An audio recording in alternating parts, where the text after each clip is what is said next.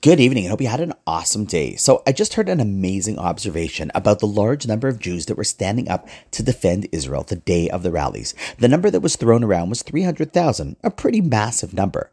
However, who were these 300,000 people that were standing up to defend Israel yesterday? Well, it was two groups. See, yes, there were about 300,000 Americans and some Canadians standing up to defend Israel's right to exist. But there was also an additional 300,000 who? These were the people that were standing to defend Israel's rights to exist as well. Namely, that's the number of all the soldiers and reservists that are currently in the army, literally defending Israel's right to exist.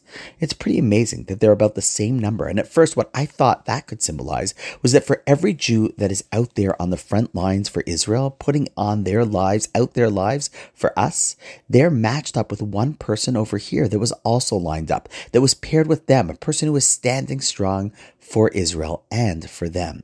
We're all responsible for each other. But then I saw another amazing connection to that number floating around. Everyone today is talking about how the Jewish people, for the first time in a long time, are really standing united as one people with one heart. Well, do you know the first time that this phrase is used in our tradition? That of ish echad belev echad, one person with one beating heart?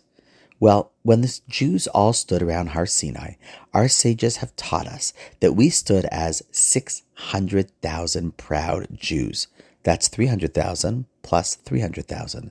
And so it was pointed out that just like how over 3,000 years ago, the Jews stood 600,000 strong in Achdus, in unity around Sinai and experienced God's miraculous revelation, so too yesterday we were standing 600,000 strong and please God, may we merit to see the miraculous intervention of God revealed.